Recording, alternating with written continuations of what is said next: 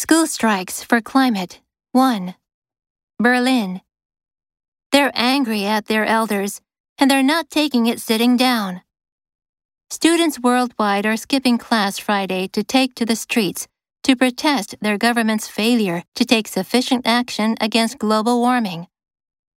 The coordinated school strikes being held from the South Pacific to the edge of the Arctic Circle were inspired by 16 year old Swedish activist Greta Thunberg, who began holding solitary demonstrations outside the Swedish parliament last year.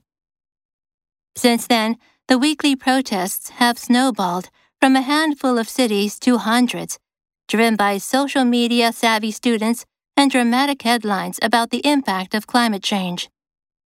Thunberg, who was recently nominated for the Nobel Peace Prize, was cheered for her blunt message to leaders at the World Economic Forum in Switzerland this year when she told them, I want you to panic. I want you to feel the fear I feel every day. Friday's rallies are expected to be one of the biggest international actions yet. Protests were underway or planned in cities in more than 100 countries, including Hong Kong, New Delhi, Wellington, New Zealand, and Oulu, Finland. Some politicians have criticized the students, suggesting they should be spending their time in school, not on the streets.